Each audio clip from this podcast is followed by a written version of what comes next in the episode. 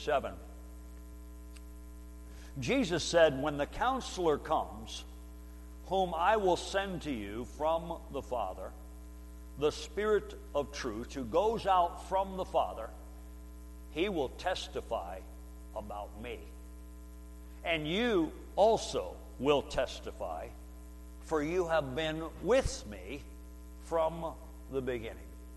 Let's pray. Father, we are humbled by the reality that as we think in terms of the sacredness of each and every word in Scripture, we pray that that sacredness would touch our minds and hearts. We pray that these truths would begin to uh, accomplish their purpose and uh, uh, your will in our lives. We pray, O God, as we attempt to grab these words that Jesus spoke and the, the voice that he speaks in, uh, through.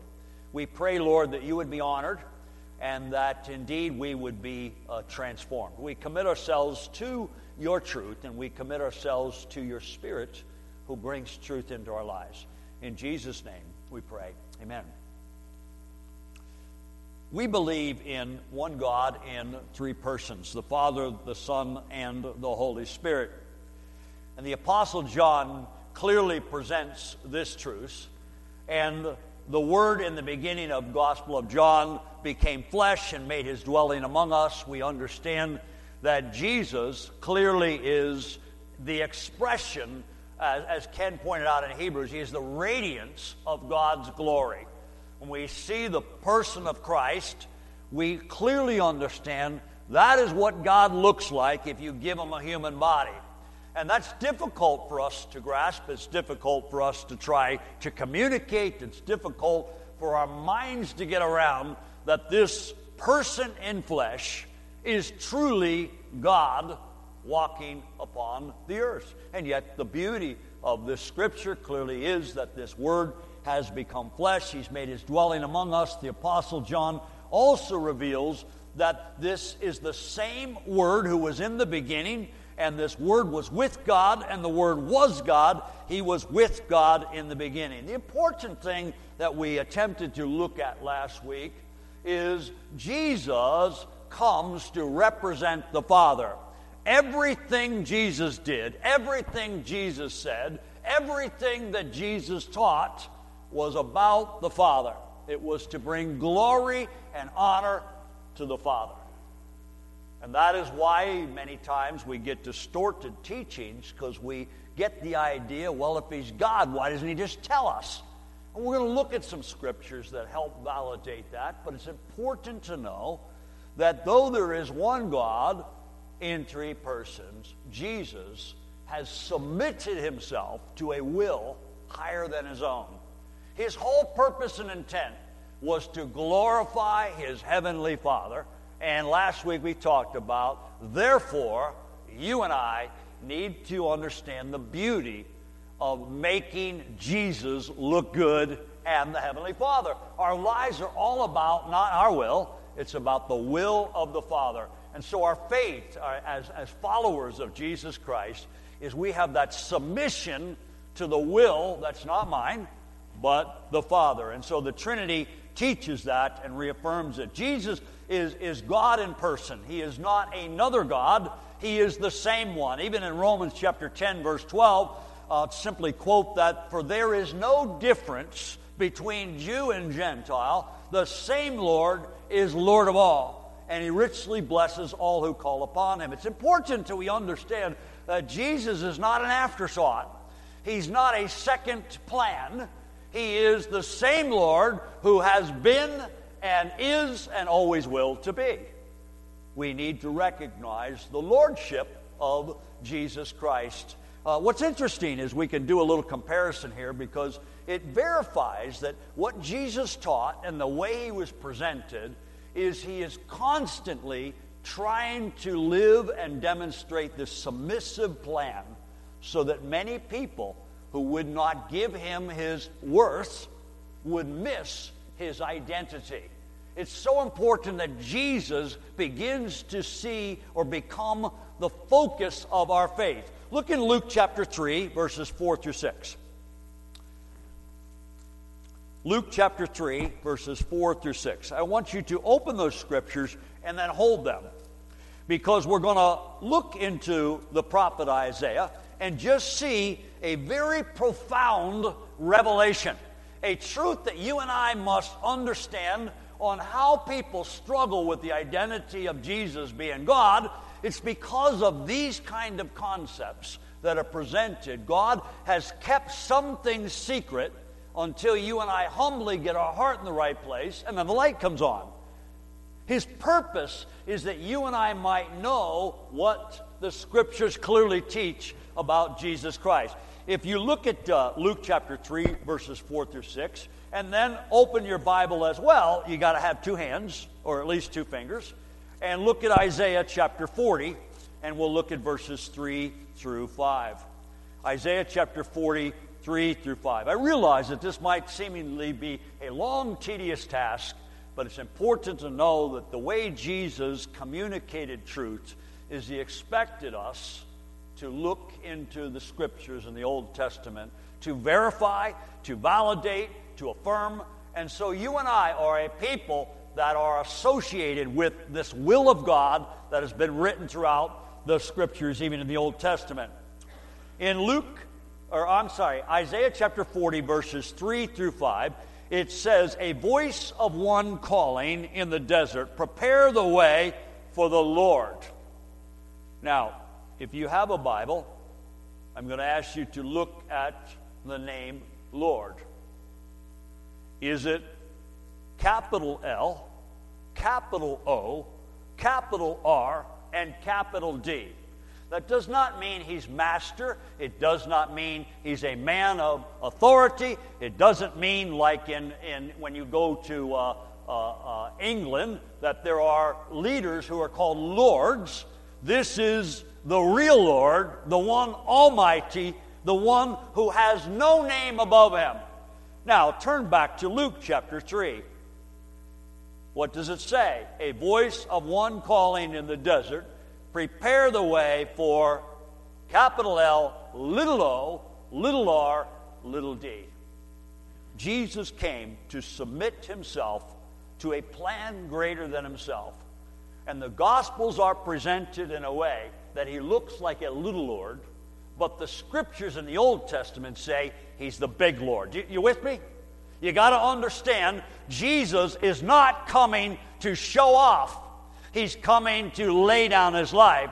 He's presented to humanity as a little Lord, but in reality, he's the big one. And so when he returns someday, he's not coming as the little Lord. He's coming as the big Lord. Has he changed his identity? No, but what he's changed is his purpose. We believe in one God who is big Lord, and he's in the person of Jesus Christ. It's important we understand that the Scriptures are, are so important for us to put the pieces together so that we might affirm that that guy who runs around pretending or appearing he's a little Lord, he's really the big one, and he's in human form. It doesn't stop there. As we look at uh, uh, Isaiah chapter forty, verses three through five, uh, make straight in the wilderness a highway for, what does it say? God. Let's go back to Luke and see what it says. Make straight paths for him.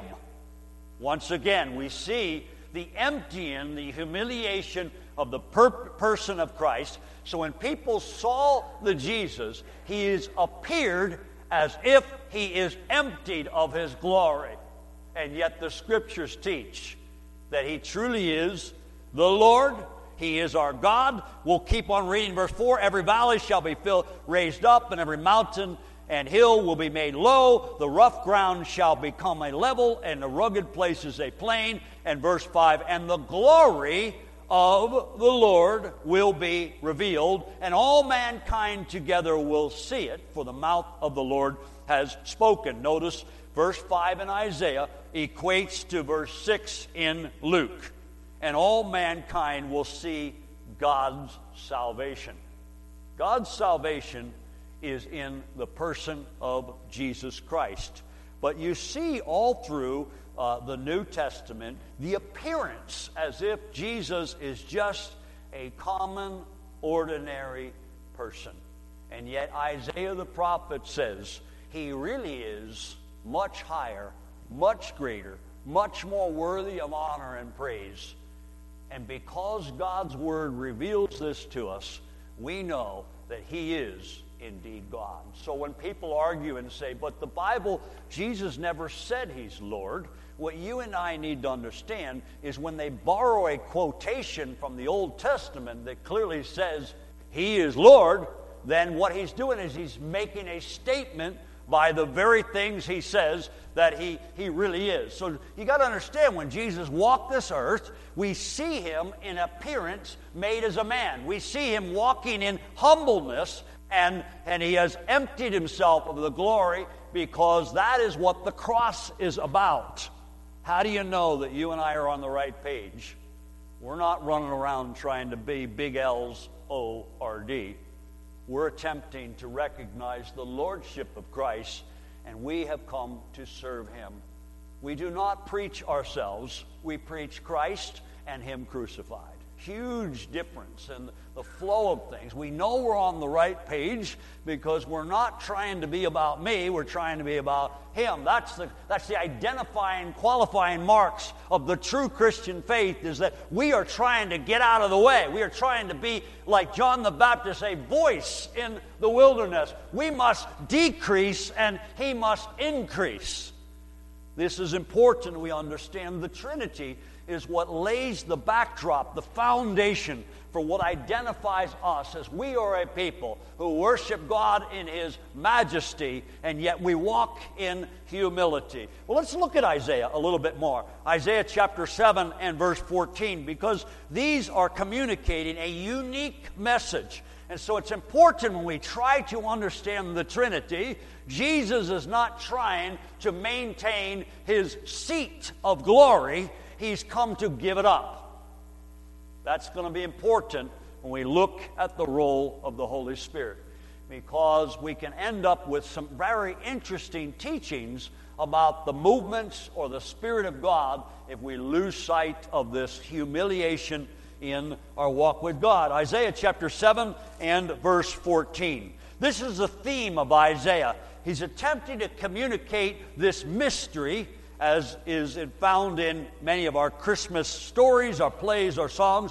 Therefore, the Lord himself will give you a sign. The virgin will be with child and give birth to a son, and will call him Emmanuel. Emmanuel. That is God in a human form. That is God with us. That is God among us. We have come to worship him because he is God. But as he walked the earth, he does not demonstrate his full majesty or glory. He gave glimpses here and there as to his true identity, but Isaiah is clearly communicating the reason the people misunderstood Jesus' true identity is because he says they do not know the Scriptures. And that's what we're attempting to look at, is what do the Scriptures say about the identity of Jesus Christ? And, and as we, we look into this, I, I trust you'll just hold on, put your seatbelts on, we're going for a ride, because in order to prepare ourselves for the teaching of God's Holy Spirit among us, we need to lay the backdrop about the concept of humility. It must be established that you and I can begin to look at the glory of what God attempts to do, because he has imparted his Holy Spirit in people like you and I. And so we need to recognize, uh, as we, we look at these, on the significance of that. Isaiah chapter forty-two. You begin to notice when we look at some of these scriptures as to why people were agitated over the Jesus guy. And if you read through the Gospels, you might not catch what it is that so infuriated these people. But you'll notice in these scriptures some of the names, the titles, the statements, the things he said, the things he taught, the things that the apostles taught. It should irritate them unless Jesus truly is Emmanuel. Isaiah chapter forty-two, verses ten through fourteen. Sing to the Lord a new song, his praise from the ends of the earth. You will go down to the sea and all that is in it, you islands and all who live in them. Let the desert and its towns raise their voices. Let the settlements, uh, you know, Pastor, you're in the wrong chapter. ten through fourteen, you have to bear with me. Okay, chapter forty, I'm sorry. Isaiah chapter forty, verses ten through fourteen. See, the sovereign Lord comes with power, and his arm rules for him. See, his reward is with him, and his recompense accompanies him. He tends his flock like a shepherd. He gathers the lambs in his arms. He carries them close to his heart. He gently leads those that have young. Who has measured the waters in the hollow of his hand, or with the breadth of his hand marked off the heavens? Who has held the dust of the earth in a basket, or weighed the mountains in the scales and the hills in a balance? Who has instructed the mind of the Lord, or instructed him as his counselor? Whom did the Lord consult to enlighten him, or who taught him the right way? Who was it that taught him knowledge, or showed him the path of understanding? They are communicating in Isaiah that Jesus comes revealing and teaching the mind of his Father. And communicates that he is the shepherd who leads his people. So when Jesus says he is the good shepherd, especially in Psalm twenty-three, it says the Lord, capital L, capital O, capital R, capital D, the Lord Jehovah is my shepherd. So when Jesus says, I'm the good shepherd, that will get you nailed to a cross. It's important to know that as we see Jesus and we read through the Gospels, that we realize what he's saying is he is the prophetic fulfillment of the shepherd of the Old Testament. He is the Lord uh, Most High. He is the sovereign Lord. Uh, turn with me to chapter uh, uh, forty-four, verses six through eight. Isaiah chapter forty-four, six through eight. You'll notice many more terms or titles that are clearly identified with Jesus, um, and you might want to underline them in your Bible. This is what the Lord says in verse six, Israel's King and Redeemer, the Lord Almighty. I'm the first and I'm the last. Apart from me, there is no God. Who then is like me? Let him proclaim it. Let him declare and lay out before me what has happened since I established my ancient people and what is yet to come. Yes, let him foretell what will come. Do not tremble, do not be afraid. Did I not proclaim this and foretell it long ago? You are my witnesses. Is there any God besides me? No, there is no other rock. I know not one. Jesus really got himself into trouble for mentioning that I will show you what a man is like who builds his house upon this rock. He, he hears my words and puts them into practice, and be like a man who built his house upon the rock. We go on and on and on, thinking in terms of numerous scriptures that what Jesus is saying is he is a somebody. But he does not do it in a way to boast. He simply presents truths that if you were to look back in the Old Testament scriptures, you would say, aha, he is the one he claims to be. And we'll consider the concept of what that truly means in the beginning, because they were not willing to accept him, so they had to kill him. He's considered blaspheming the truth. And so it irritated the people who despised the person of, of Jesus Christ. Uh, look at chapter forty-five and verses five through seven. Isaiah forty-five, five through seven. I am the Lord, and there is no other. Apart from me, there is no God. I will strengthen you, though you have not acknowledged me, so that from the rising of the sun to the place of its setting, men will know there is none besides me. I am the Lord, there is no other. I form the light, and I create darkness. I bring prosperity, and I create disaster. I, the Lord, do all these things. Look down at verses twenty-one through twenty-three. Turn to me and be saved, all you ends of the earth, for I am God and there is no other. By myself I have sworn, my mouth is uttered in all integrity. A word that will not be revoked. Before me every knee will bow and every tongue will swear.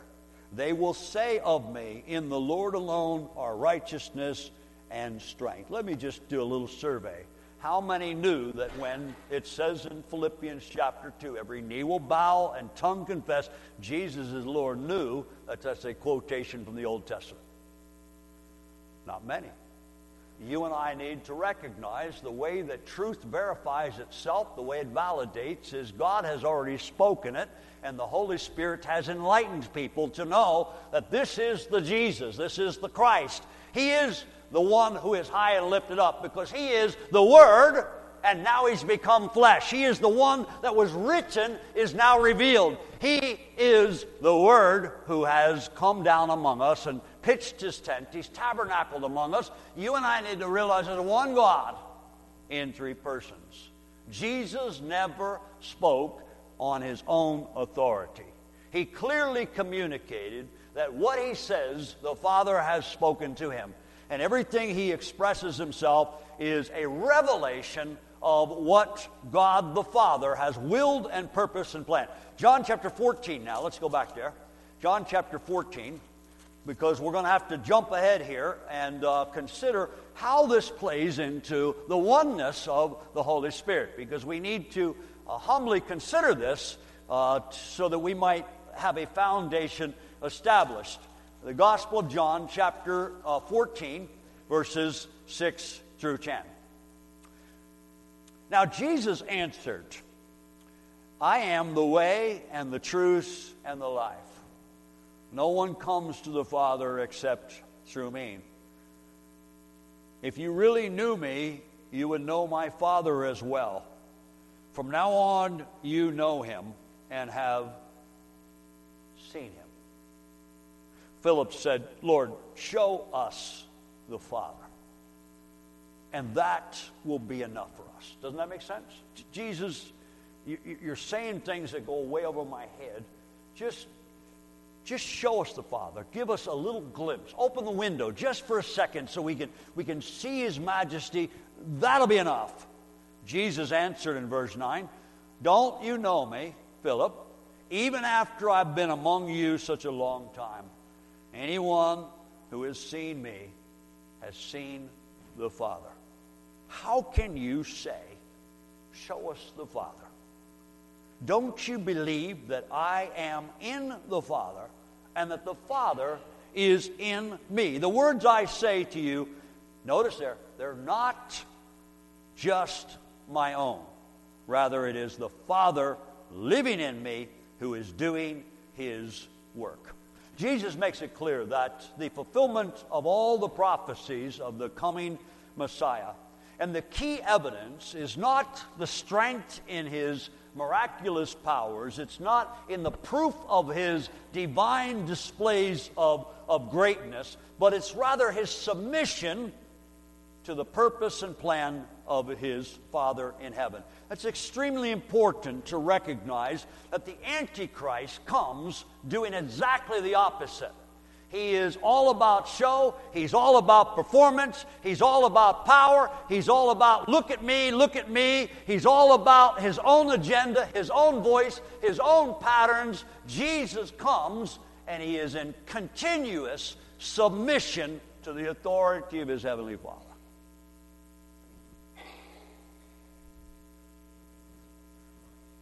John chapter seven, verses sixteen and eighteen.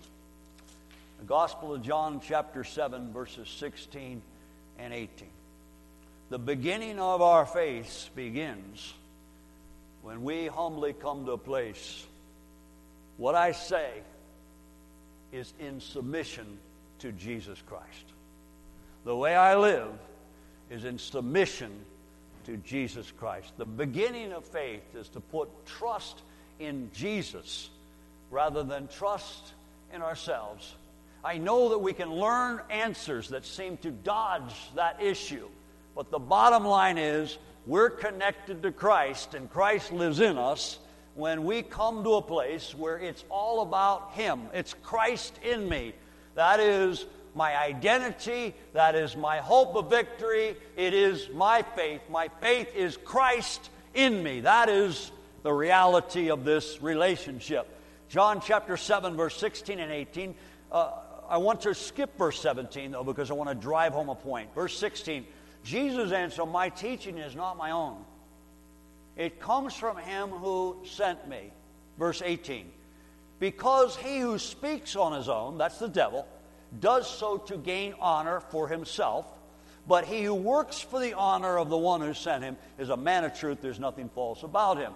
And that is the beginning of our faith, as we've come to a place that it's no longer my words, my, my thoughts, my opinion. I am constantly asked by people, "How do you know the Bible is true?" And I said, "Well, the Bible says it's true." "Well, what do you think?" I said, "It doesn't matter what I think. It's what God says." "Well, what about this question?" And they'll go off on another question. "Well, what do you think?" I said, "It doesn't matter what I think. It matters what God says." And so when we come to faith, we've given up the right or the freedom to not necessarily not think, but we have given up the right to have our opinion continually be what is promoted and publicized. We are a people that Jesus is the final answer. He is the beginning and the end. He is the statement of my identity. He is the focus of my destiny. It is truth that guides us and moves us through life. I trust we've come to a place where we have humbly at least asked God to remove the opinion out of me, because it is probably just my opinion, rather than the truth that is presented in Jesus Christ. He is constantly submitting himself to the words of the Father. Now, here's where it gets complicated to explain. Look at John chapter eight, verse forty-two, and we're going to read uh, several down here to uh, verse fifty-five, because it introduces uh, not only the, the, the other Father, who is the Father of lies, but it presents and leads into the role of the Holy Spirit, because this is where we need to, to uh, uh, roll our, our, our minds out, and we need to embrace the heartbeat of God so that we know that we are not duped by the devil, assuming it is the voice of God's Spirit. In verse forty-two of John chapter eight, it says, "Jesus said to them, 'If God were your Father,'" that is, he's speaking to those who do not like Jesus. He says to the religious leaders, "If God were your Father, you would love me." Now, how can he say that? It's because Jesus is God.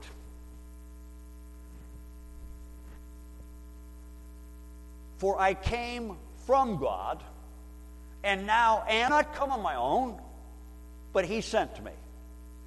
Why is my language not clear to you? Because you're unable to hear what I say. You belong to the father of the devil, and you want to carry out your father's desire. I mean, these are really harsh words. Jesus is, in essence, saying we are either connected to the Father or we're connected to the voice of evil.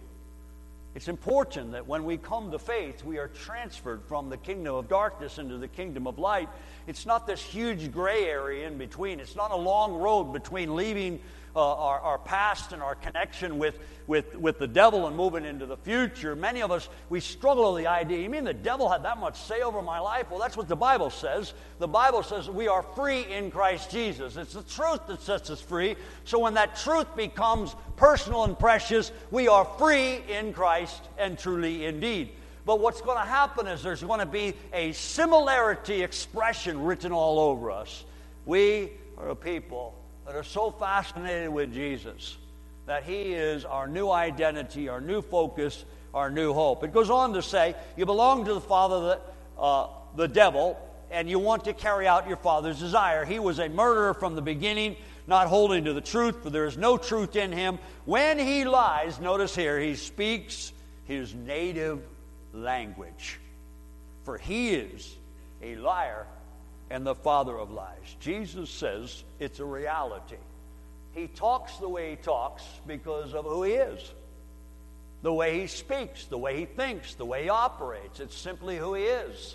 When you and I come to faith in Jesus Christ, we end up with a new language. We end up with a, a new expression of our lives because of who we have become. Our identity is in a new king who rules and reigns over this castle of our heart. When we come to faith, it's more than just a head game. It's more than we simply just agree to a certain set of things.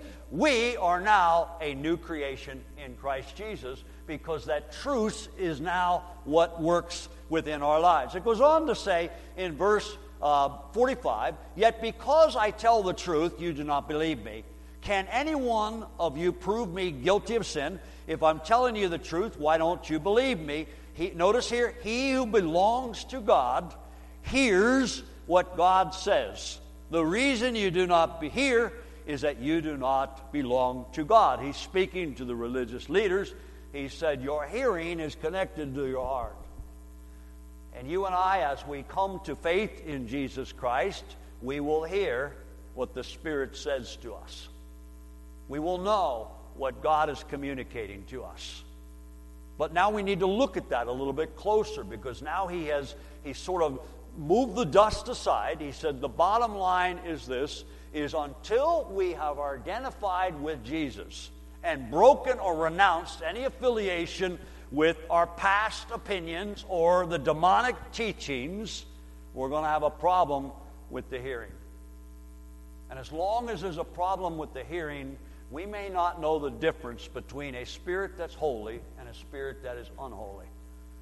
And many of us have, have been exposed to spirits that are unholy. We've been exposed to spirits that are genuinely true. It's important to understand a person must be connected to Jesus to hear the truth of Jesus. Otherwise, we're going to enjoy a couple lies, and we're going to delight in a couple lies, and we're going to repeat a couple lies, and we might even prophesy a couple lies. It's important to know that our relationship with God, belonging to Him, has a great emphasis on what you hear. Okay, verse forty-eight, the Jews answered him.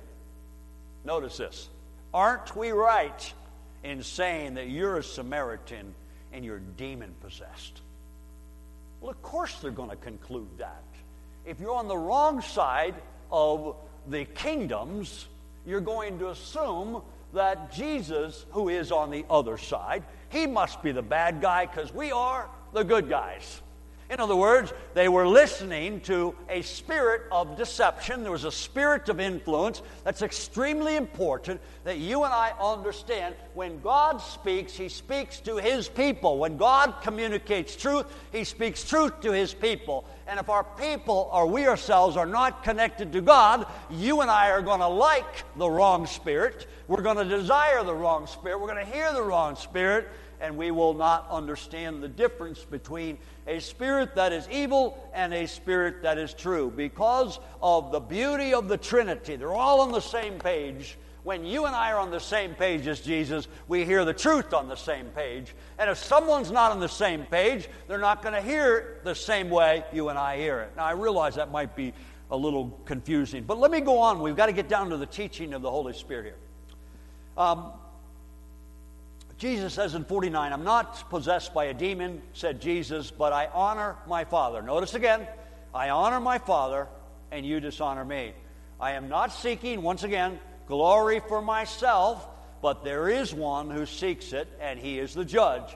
I tell you the truth, if anyone keeps my word, he will never see death. At this, the Jews exclaimed in verse fifty-two, now we know you're demon-possessed. Abraham died, and so did the prophets, yet you say that anyone who keeps your word, he will never taste death. Are you greater than our father Abraham? He better be, otherwise he's demon-possessed. He died, so did the prophets. Who do you think you are? Jesus replied, notice here, if I glorify myself, my glory means nothing. Would he have been right to say, of course I've been around longer than Abraham? Yes, that is true. But he is committed to the written word, that his role, his identity, is I'm not here to promote myself. The Father will take care of that on his own. His purpose is to glorify the Father. And it's important to know that the way the Spirit of God manifests himself, the way that Christ lives in us, is we are all people that the glory belongs to someone else. And our true clarification or verification to the world around us is people should recognize you guys walk in humbleness. You have a devotion to someone higher than you. Though you and I have the King of Kings living in our hearts, we live as if we're servants. We go through life as if we don't seem to be the champions. While others seem to reign and rule, and others seem to have all kinds of success and popularity, and people flock to hear them and they want to see them, you and I understand we are not here to glorify ourselves. That's the evidence, is that Jesus himself clearly set down that glory. He has every moment in the world to show what a real punch can look like from a Savior. He's saving that. There'll be a day when he comes to demonstrate his strength. There's a day when he comes to allow himself to be glorified and lifted up. But for now, if I glorify myself, my glory means nothing. My Father, whom you claim as your God, is the one who glorifies me. Though you do not know him, I know him. If I said I did not know him, I would be a liar like uh, you. Well, let's drop down now to verse forty-two. Or no, we're gonna we're gonna have to jump ahead here. Chapter sixteen of John, in verses thirteen through fifteen. Now we get to a little bit more specific about the role and the work of the Holy Spirit. I, I trust that we have, we have recognized Jesus came to make the Father look good.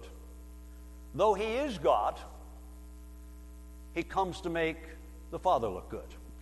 Complete, entire submission to the will of the Father. He submits himself to the plan of the Father, which is the written Word of God. Everything he said was, or did, was in order to fulfill the Scriptures. Everything was written, written, written, written. He simply expressed what is written. He illuminated what is written. He highlighted what is written. He does not come speaking on his own. He simply gives what is written. John chapter sixteen, thirteen through fifteen. But when he, the Spirit of truth, comes, he will guide you into all truth. Notice, he will not speak on his own. He will speak only what he hears, and he will tell you what is yet to come. The Holy Spirit, when he comes, the Spirit of truth, he will not speak on his own. He will speak only what he hears. The Holy Spirit is in complete submission to making Jesus look good and to making the Father be glorified. It's very important to understand. It's the same pattern, it's the same consistency, it's the same truth, it's the same identity, and the way that we look at this, with, because we've run out of time, we'll have to go uh, into uh, next week, is to recognize that the voice of the Holy Spirit, we have a tendency where we get confused when we think in terms of the power of the Holy Spirit, because now all the rules change, and the real power or the real punch are Spirit-filled people. And those that don't seem to have a punch, they're just preachers that are common and ordinary. That's not true. The power is in lives who come to Jesus Christ. And that's what you and I need to recognize as the Spirit of God comes. He doesn't come with his own identity. He is God in three persons. He is the same Spirit of God as he is the same Spirit of Christ. He's the same Spirit that filled the temple in the Old Testament, and is the same one that dwells in your body even today as temples of the living God. We have a validation going on, a confirmation, a consistency of truth, is when the Holy Spirit comes, he's going to bring us to a place where you and I can't really fake it anymore. Because he's going to do an inner work in us, and he's going to point us to Jesus. But the glory keeps going to Jesus. It keeps being magnifying Jesus. If you'll look in, uh, in John uh, sixteen, we look at verse uh, thirteen we read. Now fourteen, he, meaning the Holy Spirit, will bring glory to me, notice, by taking from what is mine and making it known to you. He's not coming with a new language. He's not coming with a new task. He's not coming with a new agenda. He's simply taking everything Jesus said and putting it in your heart and mind so that you and I are enabled to reflect Jesus Christ. His purpose is to transform us from the inside out, so when people see us, they see a demonstration of God's miracle in a human person. We, in and of ourselves, are not going to really make Jesus look good in this world. As a matter of fact, we're going to make Jesus look foolish. But because of His Spirit, He's enabled us to be light to the world, salt to the earth. We are the living, walking Christ in this world. It happens through the gift of God's Spirit. So as we, we attempt to break this down and look at it, we need to realize that what it is that the Holy Spirit wants to accomplish in our lives and how He expresses Himself is based upon the foundation that we are not looking to see if we can grab some kind of power out there. We are focusing on a person because we're in a relationship of submission and loyalty. It's about the lordship and the exaltation of Jesus Christ. Otherwise, you and I might be looking for a power that really is not the Holy One. It's not the pure one. It's not the submissive one. It might be more about us than it is about Him.